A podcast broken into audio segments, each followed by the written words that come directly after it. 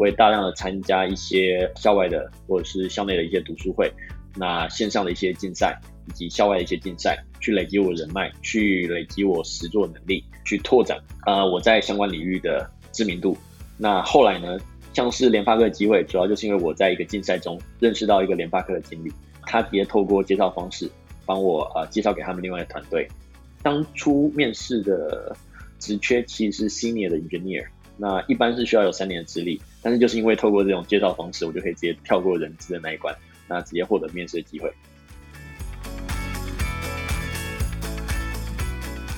旅行者爱旅行未来，大家好，我是瑞。欢迎收听由 Urate 社人才平台所制作的 Podcast 节目《最爱旅行家》。虽然 Urate 是以新创科技著称的平台，但是我们 Podcast 节目其实一直没有聊过跟 AI 相关的职业发展哦。而且最近也因为数位转型啊，还有 AI 实用性的慢慢开发，其实现在越来越多企业非常需要 AI 人才，然后也导致越来越多人开始说：“哎，我要不要来学一下 AI 啊？”然后就开始决定要踏上 AI 工作者的道路。我们今天请到了一位非常年轻的代表，他研究所毕业之后只花三年时间，就在快速上升中的跨国 AI 新创当上了技术领导人的角色。让我们欢迎 Cinnamon AI 的 Department Head Jeff。Hi Jeff。Hi，大家好，我是 Jeff。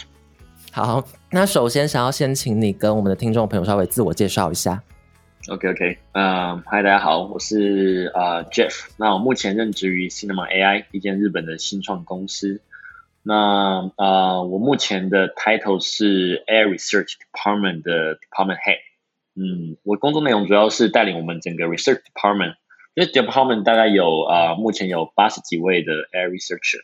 主要的工作就是分为两个部分。第一个大部分就是做我们 Research 的开发，就是去 propose 一些 potential 的 Research topic。那这些 Research topic 最后会应用在我们的产品线上面。那这是第一个部分，做 research 的 management。那第二个部分则是做 project management。那我们主要的营收当然是来自于客户的专案。那这个部分呢，我们的 research department 会有一部分的 member，他们会加入我们的 project team。project team 就是去 post 我们的 product，以及就是我们接到客户的案子，这些 research 会加入去做开发，以及导入我们在 research team 所开发的模型到我们的专案内。那我的职责部分就是去定我们 quarterly 跟 yearly 的 roadmap，那去定我们开发的方向，怎么样去 support 我们 sales team、我们 business team、marketing 的 strategy，那去更好的将 AI 的 solution 那落地以及导入我们的产品端。那这就是我目前任职于 Cinema AI 以及我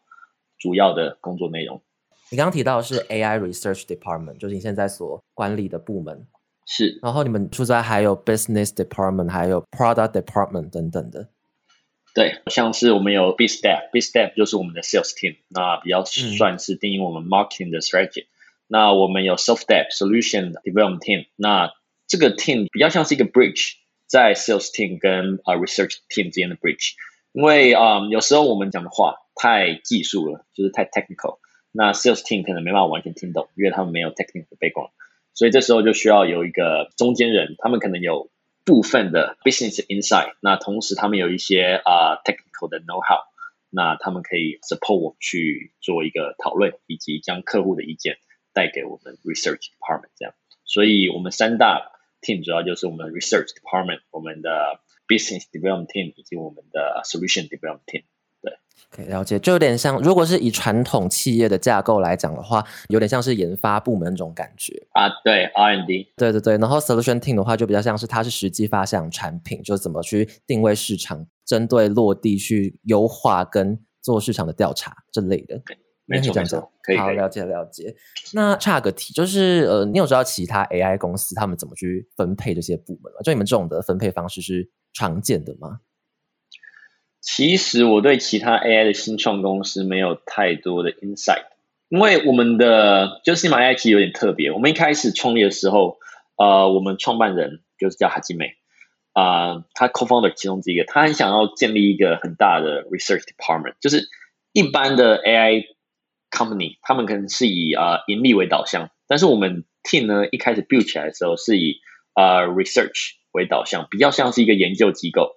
所以，我们公司的架构跟其他 AI 新创不一样。其他 AI 新创会有比较大量的，像是 data science，他们会有 AI engineer，那他们的模型以及啊研发的部分，并不是公司主要的 team，因为他们主要是想将一些既有的啊技术导入到产品中，那去加快获利的速度。那我们 Cinema AI 一开始就创立的时候，我们的愿景已经非常远大，就是希望我们变成全球第一的 AI company。那要有办法达到这样的愿景，我们势必要有一个非常强大的 research 的 department。所以我们一开始 hire 非常多的 AI researcher。那 AI researcher 其实跟呃 AI engineer 跟一般的 software 啊 engineer 其实不太一样，就是 researcher 一开始定位就是定在做 research。所以呢，做 research 就是开发模型嘛，做啊资料的收集，做资料清理，做建模，做评测。做模型的评测，那这是 researcher 主要的工作项目。但是，一般呢，以盈利为导向的公司，他们会希望 build team 是比较像是 AI engineer。那 AI engineer 跟 AI research 主要差别在于，engineer 其实不需要有太强的开发能力，就是模型开发能力。他们需要的技能是怎么样去导入一些既有的模型，怎么样去 code API，怎么样去 packaging 做 disputing。他们的啊 AI 的 solution 跟他们 AI 的 pipeline，所以呢，我觉得这是我们公司跟其他 AI 新创公司最大的不同的点，就是我们其实是将整个 development team 拆成 research department，跟我们有一个叫 development team，development team 比较就是我们的 software engineer，所以我们是将这两块拆的非常开。那我相信这是跟其他大部分 AI 公司，就是以盈利为导向的 AI 公司最大的区别。那另外其他像是比较像是 solution development team 跟 business development team，我相信啊所有的公司都会有类似的部门去 support marketing 跟 bridge 开发团队以及 sales team 的桥梁。这样了解了解，因为有点好奇，就是因为通常如果是以那么 research 为导向的话。一般来讲，可能会考虑是非营利组织，或比如说是学术单位之类的。对，当初怎么会想要以这个起点去创办一间公司？就因为感觉在商业上面比较不常见。对，其实我我一开始进入新马 AI，我也是有这样的疑惑，就是我们怎么会有这么大的一个 research department？那这么多人去专注在做研究，而不是去专注在开发客户专案，或者是去开发产品？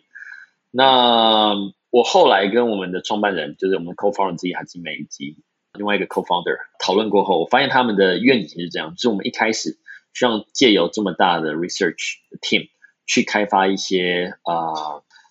嗯，非常独特或非常啊先进的技术。那这样的话，就变成我们一个技术的堡垒，可以做出市场的区隔。那这是他们一开始的目标。那当我们有这些技术在的时候呢，我们在未来。啊，不管是在开发产品或者是在接客户的专业方面，我们相较于其他的 AI 公司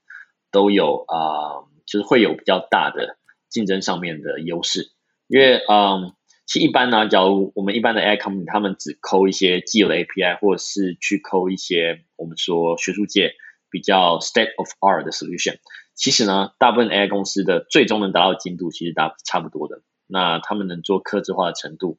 以及他们能达到的 performance 其实是非常接近的，所以一开始我们之所以会有这么大的 research 的 team，就是我们希望可以做出一些市场的区隔，我们可以做出一些啊比较先进的技术，来让我们在就是我们 focus 的领域里面是一个比较领先的角色，所以这是为什么我们一开始有这么大的 research team。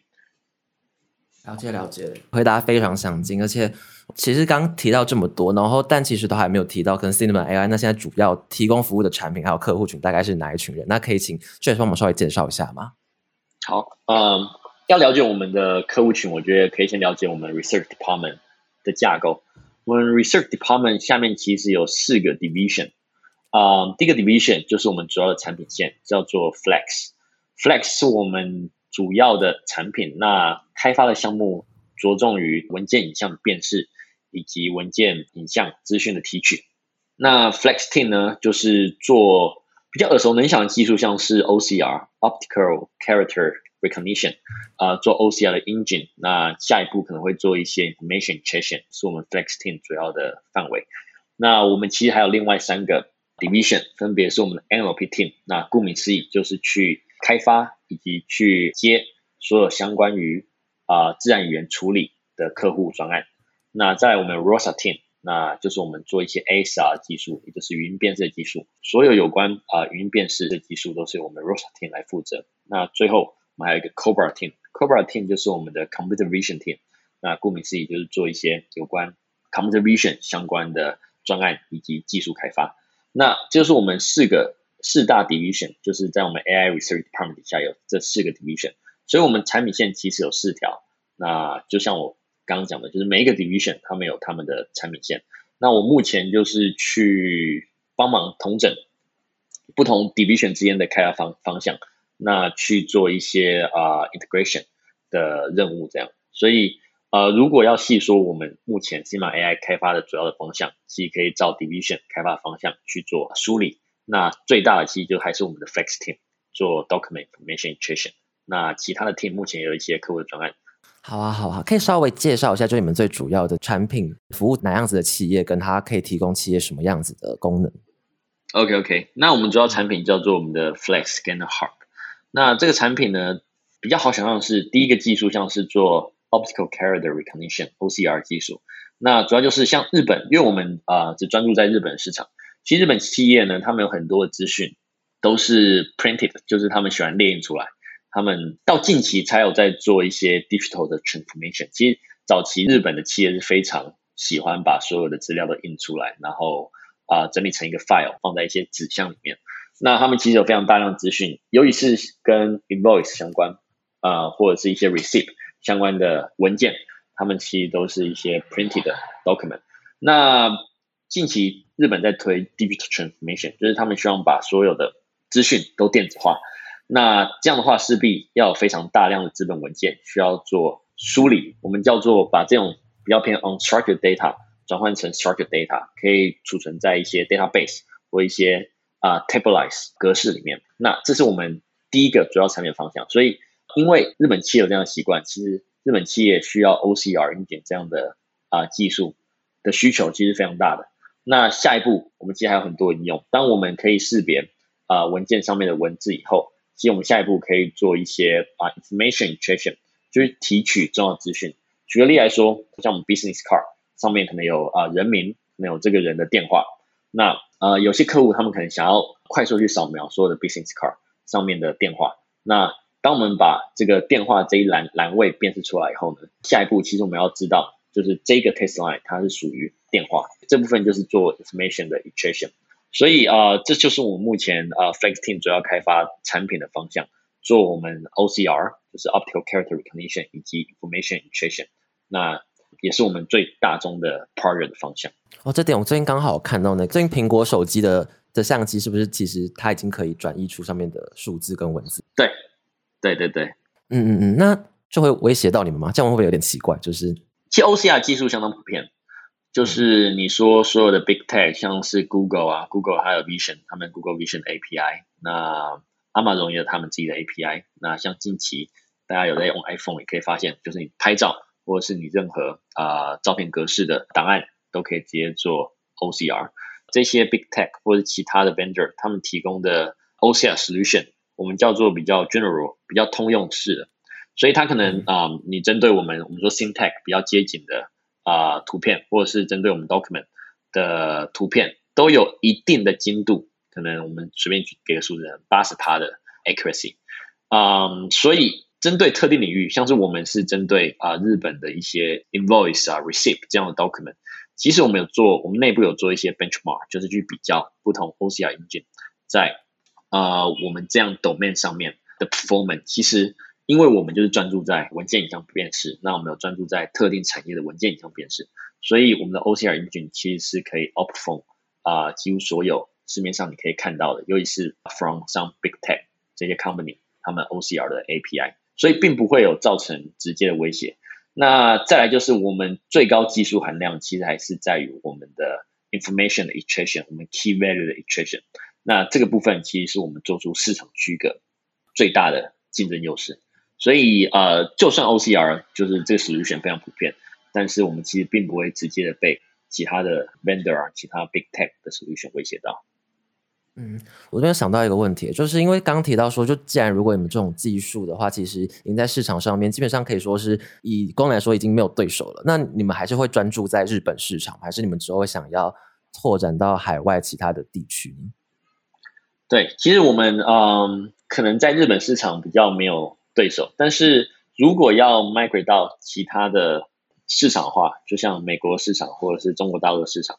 其实呢，第一个难处就是我们 OCR 这个本身的技术要去做一个更新，因为 OCR 就是有啊 language specific，我们原本的模型只能辨识日文，还有一些啊像是拉丁的 character，那还有数字。那如果要啊我们说我们要攻入美国市场化，第一个我们 OCR 的 engine 要去做一个更新。那当然呃 information chain 这一块啊技术是可以通用的，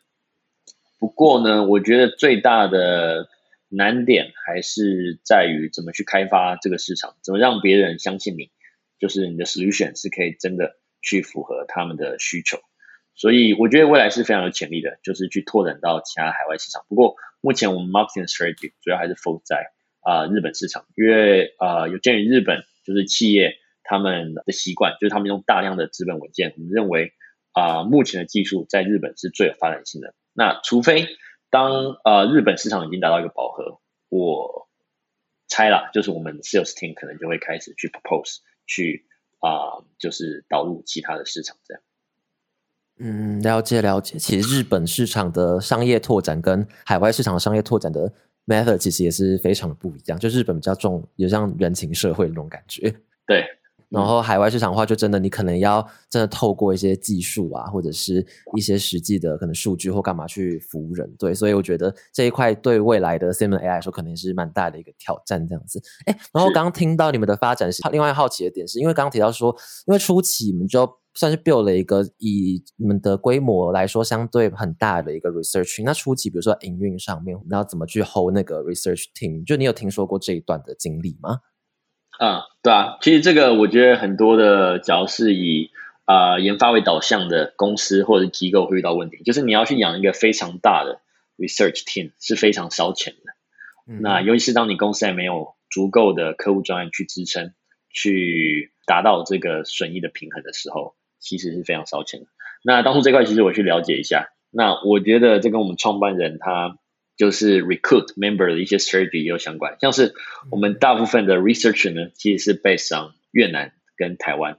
那而不是 based on Japan。那我觉得这可能是可能跟大家的薪资水平有有一定的关系。那再来就是，其实虽然我们一开始 recruit 非常多的 researcher，但近期其实也要做一个转型，就是刚刚讲的，呃，养一个很大的 research team 其实非常烧钱，所以。呃，我们内部其实也有在做一些啊培训的计划，就是将我们的 researcher 啊去培养成一个比较偏一个 full stack engineer，他自己也可以做 research，他自己也可以做客户专业的开发，那同时他也可以做一些啊 software engineer 能做到的事。所以目前我们的 research team 其实在做一个转型的阶段啊，希望说这些 researcher 他们的价值不仅仅是在模型的开发，而是能为公司带来真的收益。的一个这样的团队，刚提到说那个人才招募，然后包含就比如到台湾或越南找技术人才这一点，其实因为我们就是做这个产业，所以其实还蛮有感觉的啦。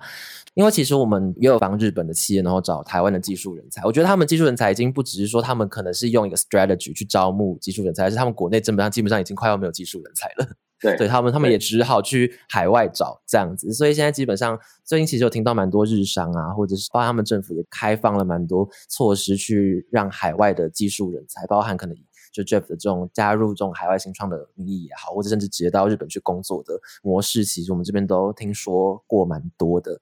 这样子。好。那那我们来稍微聊一下职癌的部分好了。刚开始讲公司的，part，不知不觉问了非常多问题。那首先当然就是会好奇说，因为 Jeff 其实是森林所毕业的，就是你的大学是念森林系，然后研究所也是念森林所。应该说当初怎么会想到念森林所？跟森林所那时候主要的研究项目会是什么？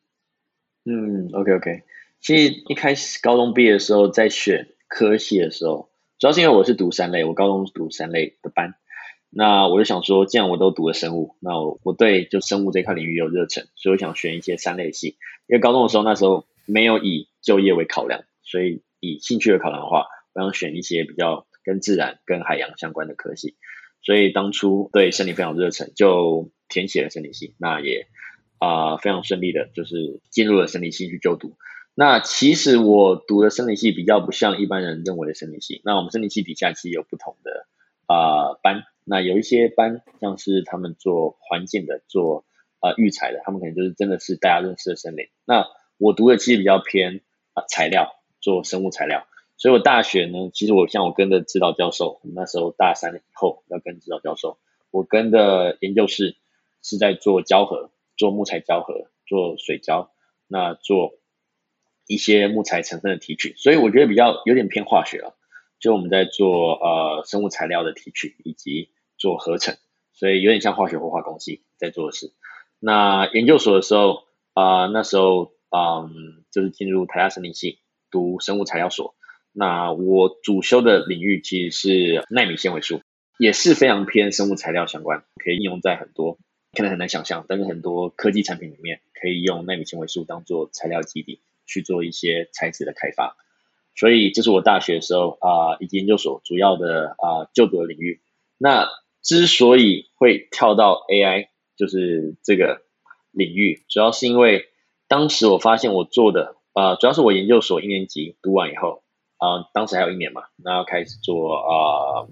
写论文，那去做一些研究，发现呃那并不是我最想要的。就是我未来不想要，就是待在研究室里面做一些材料的开发。那我就是想说，哎，那目前市场上，我当时考量点有两个，就是第一个，呃，当然是希望啊薪资的部分有不错的水准。那再就是要符合我自己的兴趣，所以我当时其实做了很多的 survey。那当时大概是二零一八，就是啊我研究所第二年是二零一八，当时我就是做了一些市场调查，那去看一下。比较啊，比较像比较算是趋势的产业。那当时有很多非常热门的啊 topic，像是 AI 嘛，AI 是其中一个。那啊 blockchain，那再来 fintech，那还有很多啊相关的技术是当时最热门话话题。所以当时就参加一些讲座。那后来发现我对 AI 这块领域比较热忱，所以就投入了啊 AI。这个产业，那也是做了相当多的努力，那才能顺利的加入我现在先买 AI 这间公司。嗯，了解了解。因为其实算呃，Jeff 讲的蛮轻描淡写，但其实那时候在毕业的时候，听说 Jeff 同时收到的是三个 offer，而且其中一个其实是来自就是联发科发哥的机会这样子。然后其实因为刚提到说你的科系做类似纳米耗材的这种。内容那其实跟 AI 的相对关联性比较低。那当时面试的时候怎么说服面试官说哦你是适合这个 position 的？跟你有透过哪些专案的作品，就是自己累积的专案作品，去让他们看见说哦你对这一块的研究是有到一定的程度的。OK OK，我觉得这个问题蛮好，就是呃我当初主要把呃未来的就职的公司分为两部分，第一个就是本土的啊企业，可能半导体啊或者是其他的 IT 公司，那再就是外商。那当初呃跟一些就是学长姐，就是可能外系的学长姐或者是一些朋友聊过，发现只要是要加入本土的一些啊大型的半导体公司的话，像是可能台积电、联发科这样公司，他们第一关就是用你的学历去刷，你只要不是可能四大的特定科技的话，你连面试的机会都没有。那我当初问他们说，哎，如果我要拿到这些公司的至少面试机会的话，我应该怎么样去做？他们说，如果你不是相关科技的话，你唯一的管道就是透过内部的人去推荐，那你就可以跳过就是人资审核履历那一关。那我想说好，那我要么透过啊一些内部的小姐推荐，或者是我去开发新的啊，就是去认识新的人，在产业界里面去认识新的人。那透过这种啊引荐的方式去得到面试的机会。那这是我当初其中一条铺路，就是我想说好，那我就尽量去认识相关产业的人。那未来可能。可以透过介绍方式去得到一个面试的机会，这是针对本土的一些公司做的规划。那如果是外商的话，我发现当初有一些啊认识的朋友，他们在外商，他们跟我分享的是，其实外商的公司比较没这么在意你的学历，比较是以你的实力说话。所以我想说，这应该是我比较有机会的方向。如果我可以拿出一些证明，我可以拿出一些作品或者是成绩。那我相信，呃，我也有非常大的机会能加入不错的外商公司，所以当初，呃，以这样的方向为思考。第一个就是我要建立我的人脉，那透过人脉的方式，我可以有机会去加入啊本土一些大型的企业。那再就是我要去累积我的作品啊，累积我的实力，那去加入外商公司。所以当初其实呢，除了去修习一些学校课程以外，我也大量的参加一些啊校外的或者是校内的一些读书会，那线上的一些竞赛以及校外的一些竞赛，去累积我人脉，去累积我实作能力，那去拓展啊我在相关领域的知名度。那后来呢，像是联发科的机会，主要就是因为我在一个竞赛中认识到一个联发科的经理，那他直接透过介绍方式帮我呃介绍给他们另外的团队。当初面试的职缺其实是 senior 的 engineer，那一般是需要有三年的资历，但是就是因为透过这种介绍方式，我就可以直接跳过人资的那一关，那直接获得面试的机会，那最后也算顺利的去获得一个啊这样的 offer。那其他两间公司，一间公司就是我们啊 c m AI，还有另外一间公司我就不多提。但这样间外商公司呢，当初就是透过啊去外面参加大量竞赛，然后拿到一些啊不错的成绩，那以及有一些作品。可以在面试的时候跟当时的面试官做一个对答，做一个啊讨论，那也因此顺利获得另外两个 offer，那最后我是选择先买 AI 这个 offer 这样。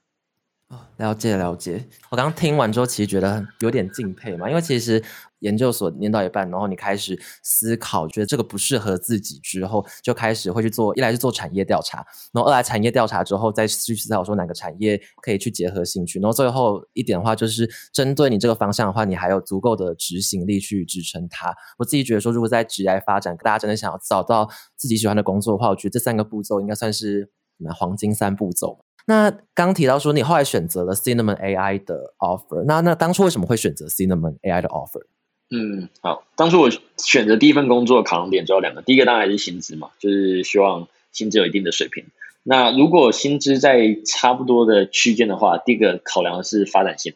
那呃，当初其实最后在筛的可能就是呃联发哥的呃职缺，跟目前我新买 AI 这边的职缺。新马 AI 这边开的其实是一个 air researcher，就是一般 research 的职缺。那当初坦白说，薪资在差不多一个水平。那我考量点是比较偏我的发展性。那为什么最后选择新马 AI？主要是因为我发现，就是大部分的可能啊，engineer 在大公司里面，你扮演的是比较像是一个螺丝钉的角色。你有非常专注的一个领域，那你可能未来三年、五年甚至更久，你就是 focus。在这个领域里面去做技术的开发，所以比较局限。那我认为这样也没有什么不好，就是这样，你可能在特定的 domain 里面，你可以变成一个 expert，那你可以非常专注在相同一个领域里面。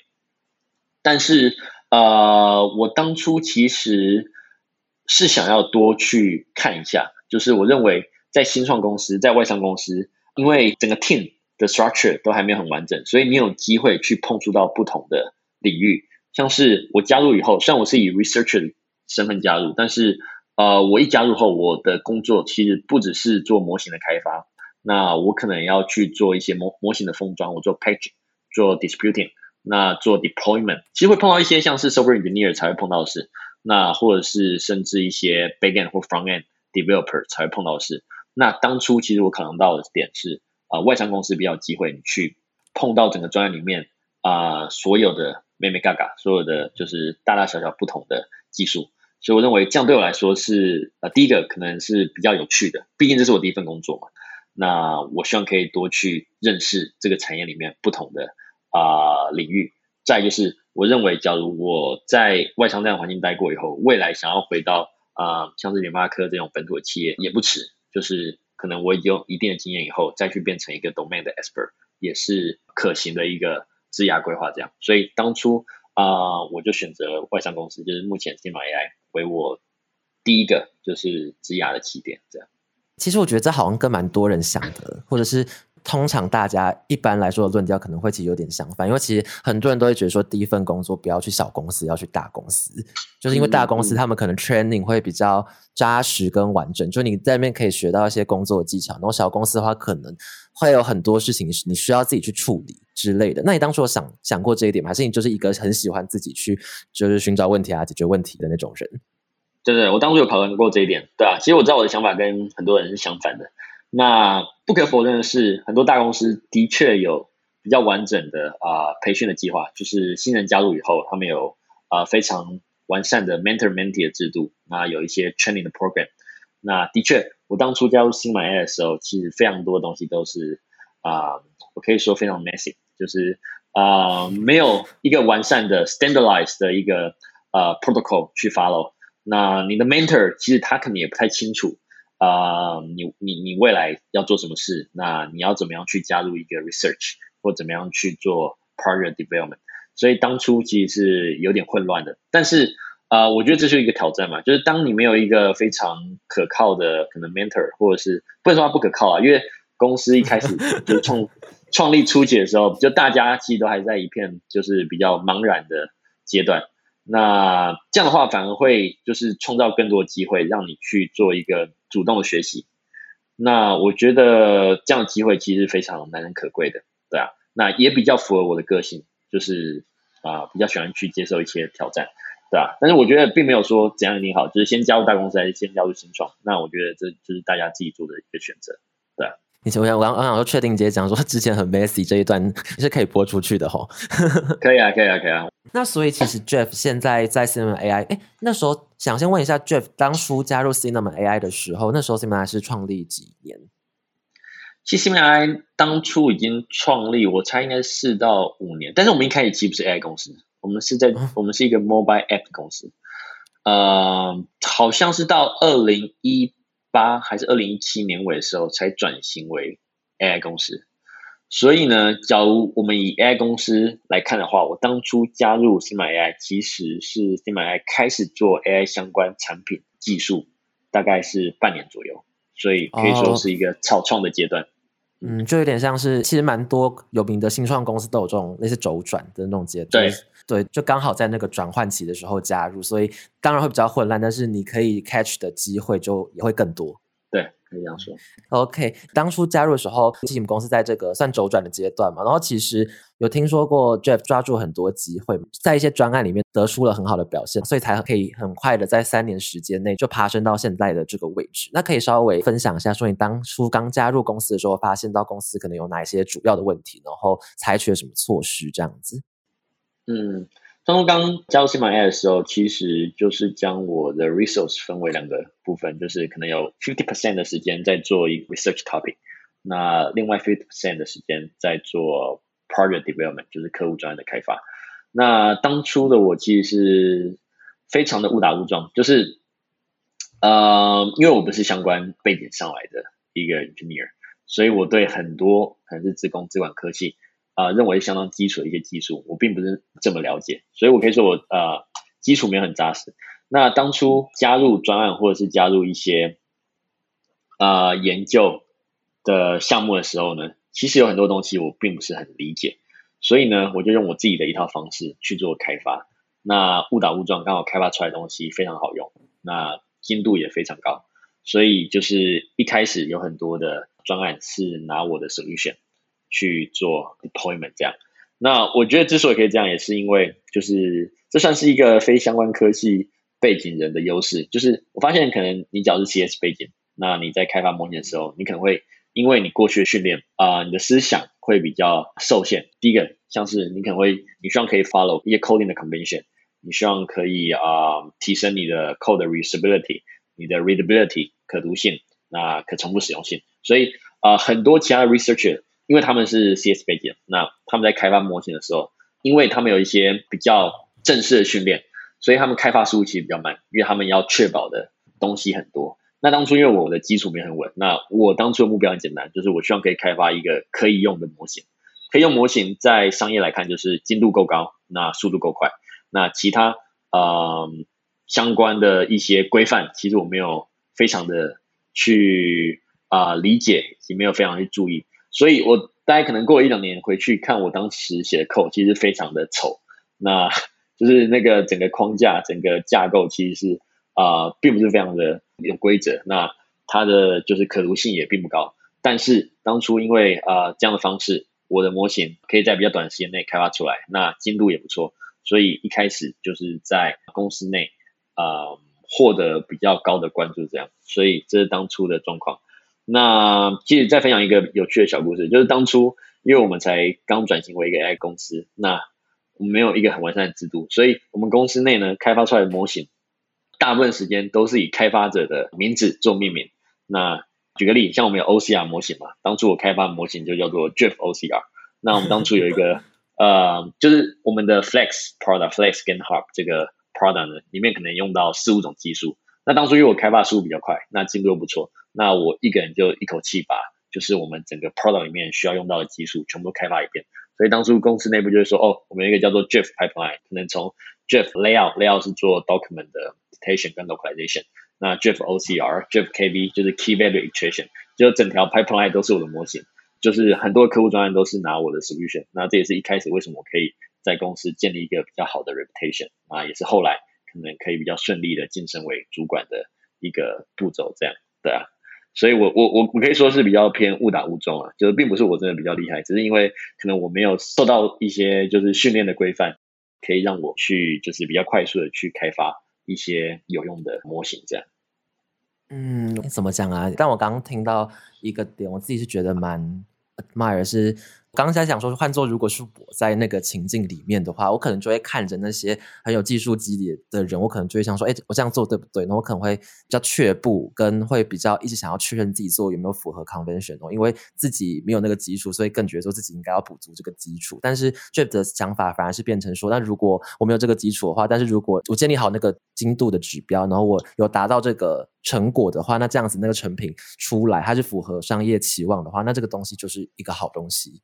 这样子，对对，其实对，嗯，我是到后来才有考量到，就是比较偏这个一些 regulation 或 convention 的东西。那一开始其实我的想法非常简单，因为我当初之所以会选择 AI 这个领域来当我职涯起点，主要就是因为我希望我开发的东西是可以实际应用在啊真实的产品上面。那我不希望它是停留在一个学术的阶段。所以我当初加入 C M I 的时候，然后加入一些研究或是客户专案，其实我的目标很简单，我希望我可以开发一个可以导入客户专案或是可以导入我们 product 的一个技术。所以我唯一的一个 matching 就是我衡量的指标就是我的模型是否可以达到啊公司或者是客户端预期的进度。那这就是我唯一的啊 matching。那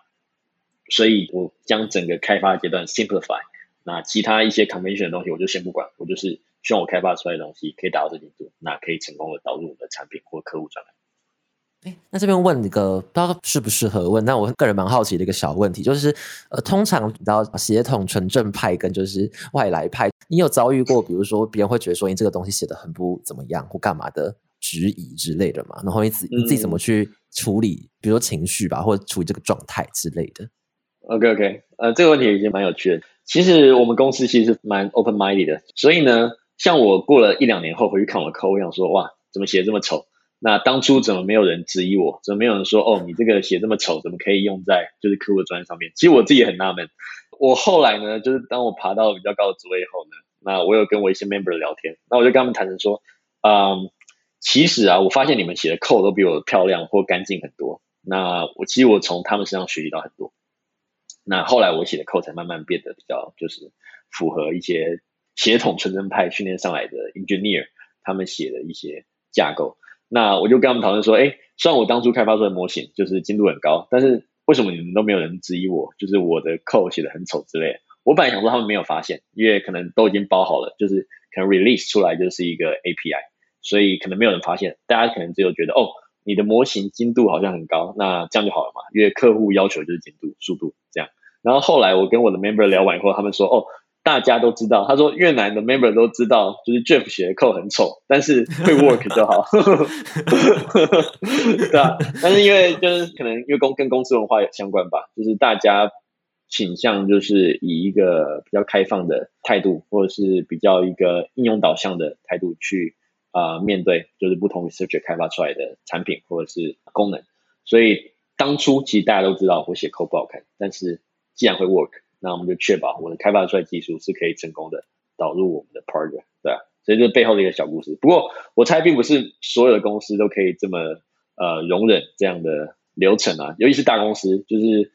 说不定就是你就会被很多 research 质疑，你现在写出来的东西就算可以用，但是整个完整度啊，整个整个架构并不是这么的符合规范，那我相信可能会受到很多的 change。但是可能比较幸运的是，我加入这个 Cinema AI，那大家都比较 open minded，所以他们可以接受我这样开发的模式。现在如果回想起来，如果真的当初去了发哥，说不定 你会很痛苦。有有可能啊，对吧？可能要看跟那个团队的氛围或者是开发的气氛有关。我这边会蛮好奇，那就是那你有观察到，比如说你们的创办人嘛，或者是你们重要的团队成员，他们可能会做哪些事情去维持这种团队的开放性？呃，维持开放性嘛，我觉得这在跟招募的时候就有很大的关系。就是我们招募的，我发现很多的，尤其是新创公司、外商公司，呃，有有一个面试的阶段是做 culture 的 evaluation，就是啊，这个面试者到底他的 culture、他的人格特质有没有符合这个公司文化？我觉得这是一个非常关键的一步啦，就是你招进来之前就知道这个人的大概是这样的一个人，他是不是非常 open minded，他是不是能接受挑战，或者是非常 innovative。那我觉得就是第一关，如果你对 candidate 的 culture 有把关的话，那相信招不进来的人啊，本身就是比较属于同一个类型的人。那像我们公司定义的就是，我们有三大 culture，great 就是你的毅力，strike yourself 就是你是否可以就是去自主的去学习，然后去拓展的技能，还有 leadership，driven teamwork，那就是你这个人是不是有 leadership，可以每个 researcher，每个 engineer。都有能力去带领一个团队。那这当初我在面试的时候，也有也有经过这个 culture 呃 value evaluation 这一关。那我就发现进来的 member 其实啊 leader 们不用做太多的事情，那大家的想法或大家的观念其实都是非常接近的。那你们因为现在算是台日月的跨国团队吧，其实画了三个国家，日常在协作上面的话，比如说会碰到什么问题吗？或者是比如说你们会用哪一些就是固定的方式去解决协作上的问题？嗯，会遇到怎样的问题？第一个就是，嗯，我觉得因为大家都远端嘛，你其其实有很多的同事你都没有看过。当你没有就是 face to face 去做讨论的时候，其实你可以说你这个人与人之间的连接比较比较薄弱。所以 在合作上面呢，就是你可能比较难让别人去信服。那沟通上可能会有些微的代沟，不会很明显，但是可能因为毕竟大家的母语都不是英文。那你用英文来沟通的时候，可能还是会有一些细微的代沟，那可能会有一些呃误解，或者是讯息传递的错误这样。那这是第一个部分，我我相信所有的跨国团队都会遇到类似的问题。那再来就是跟整个国家的 culture 可能也有一点关系，像像日本人他们做事很严谨嘛，所以他们可能在开发专案的时候，他们希望把每个细节都定义出来，定义的很明确。整个 schedule、整个 deadline 都想要把它定义的很明确。那要开发这样的 feature，都希望可以就是一行一字的把它列出来。但是呢，像越南，我觉得越南可能他们做事比较 freestyle 一点。那边 engineer 就是啊，他们在开发什么技术，他们可能也没有跟就是其他的 stakeholder 做一个讨论。他们觉得哦，这个技术就是对这个专案或对这个产品是有贡献的，那我们就默默做。那可能。某一天就突然 pop up 出来，就是说，哦，我今天把这个技术开发完成了。那背后怎么开发？那有没有 follow 整个就是公司定义的 structure？他们可能也没那么在意。那像台湾，我觉得比较介于中间啊，日本跟越南中间，就是台湾大部分的 member 也是会 follow 一些 protocol 跟一些 policy，对吧？但有时候也是想要比较 freestyle 一点。所以，呃，不同国家的一些文化对跨国企业之间合作还是有些微的影响。那这个影响可能是在草创初期比较明显，因为当初没有很明确规范，就是你 research 要怎么样开发，你的 client part 要怎么样开发。当你还没有一个很明确的规范的时候，就是大家可能就是照自己的意思开发。那因为每个人习惯不太一样，所以就是合作上面大部分时间是 OK，但是有时候可能会有一点小摩擦，就是开发习惯不太一样，对吧？但是因为后来我们公司变得比较啊成熟，那针对不同的。情境像是对我们 research development、对 project development、做 product development 都有明确规范。那我觉得近期其实大家合作起来都是非常的顺利，比较不会有这样的问题。这样，嗯嗯嗯嗯，我觉得好像跟想象中的差不多。这很很久之前那个，我们有一集是邀请 Boxful 台湾居的，我记得应该是 country manager Casper，然后他是新加坡人，然后他到台湾来当香港新创的 country manager。其实还蛮妙的，然后他就说台湾人是华人面孔日本心，华人面孔日本心，就有点像说，就我们的文化特色其实就有点介在东亚中间那种感觉。但是我可能因为我们被日本统治过，或者是我们跟日本交流，其实蛮密切的，所以其实我们内在的很多坚持或需求，其实是也还蛮像日本人的。对，而且刚好有跟地理位置就是日本啊，然后在台湾，然后在越南有关系。对，觉得蛮有趣的。对。那最后想要问一下，说那在你实际，因为刚刚提到说你是想说，哎，AI 是趋势，然后我觉得好像可以来做这一块，然后开始研究 AI，然后到你实际成为一个 AI 工作者，你自己觉得心态上面有什么转变吗？就跟当初想象中的有没有不一样？跟当初想象中，其实当初就像我刚刚讲的，就是我之所以选择 AI，是因为我觉得就是在未来，呃，第一个可能是趋势，那再就是是比较有机会可以导入我们生活的一项技术，不会说我做的东西。是离我们生活非常远，那这是我当初考量踏入 AI 相关领域的一个最重要的因素，所以就是是否可以将我开发技术做一个落地这样。那其实加入 c m AI 是蛮符合我当初选择 AI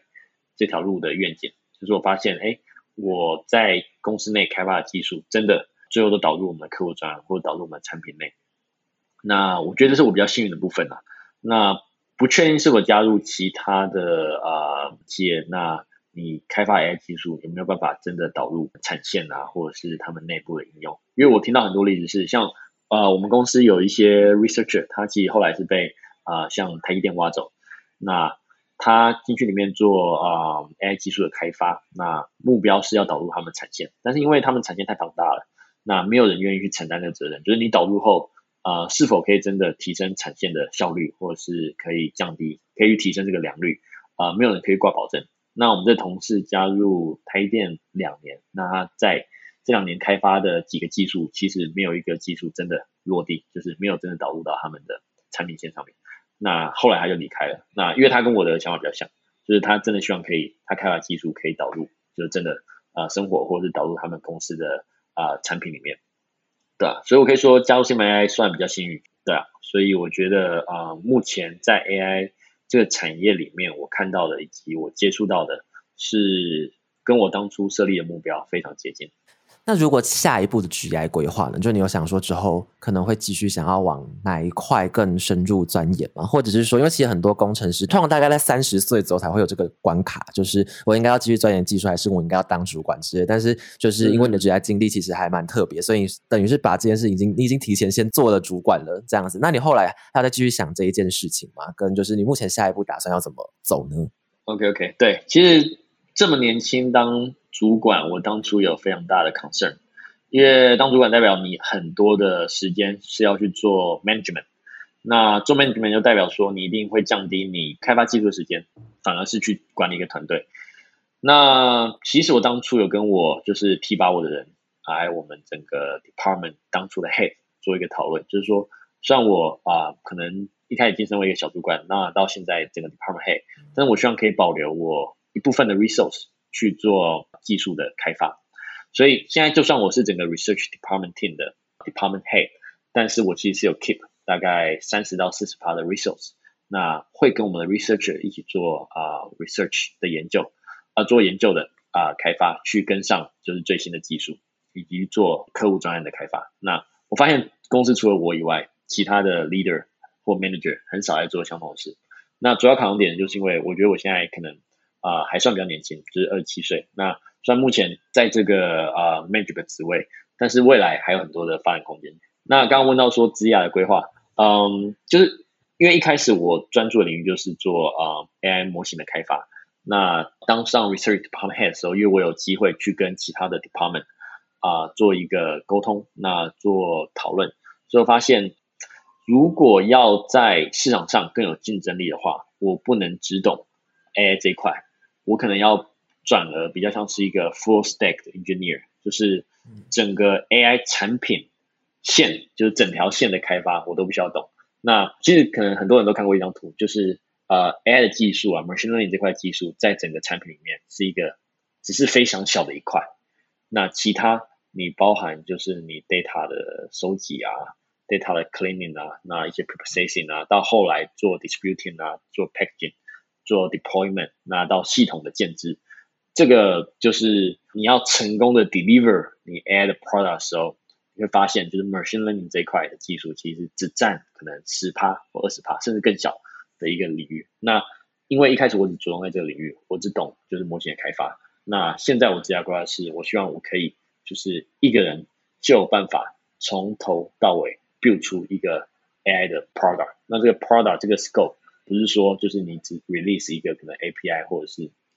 啊 release 一个 model，而是你可以可能把你的 solution 啊 deploy 到可能一个 mobile app 上面，或者是你可以整把它整合到一个 app device，甚至或者是我们的网页端，那做一个应用。所以啊，目前我这家规划是我希望可以去理解更多有关 software engineer、backend、frontend developer 他们工作的项目，那他们怎么把我们的 AI 的 solution 整合到就是 end user 的 system。那这是我目前还在学习的部分。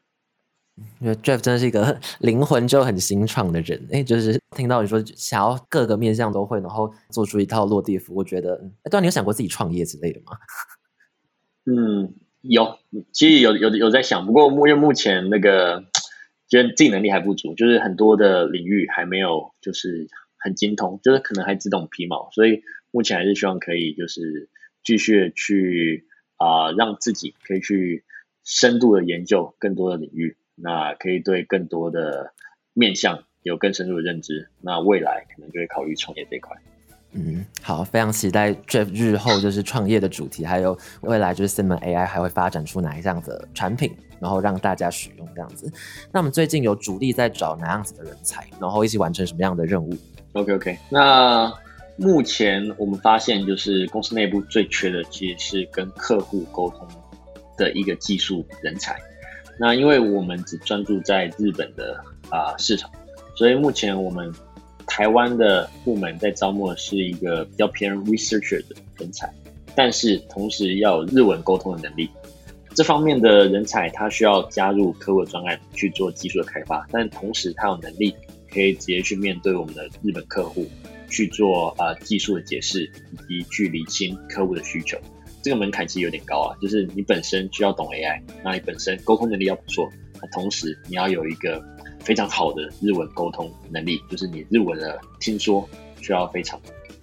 流利，才能加入啊我们新软 AI 这样。所以这是目前我们开放职缺的内容。光想象觉得说这种人要从 要从哪里生出来？对啊，这是非常困难。我们其实啊这个职缺已经开了可能好几个月了，陆续有收到就是一些。CV，那陆续有面试一些 candidate，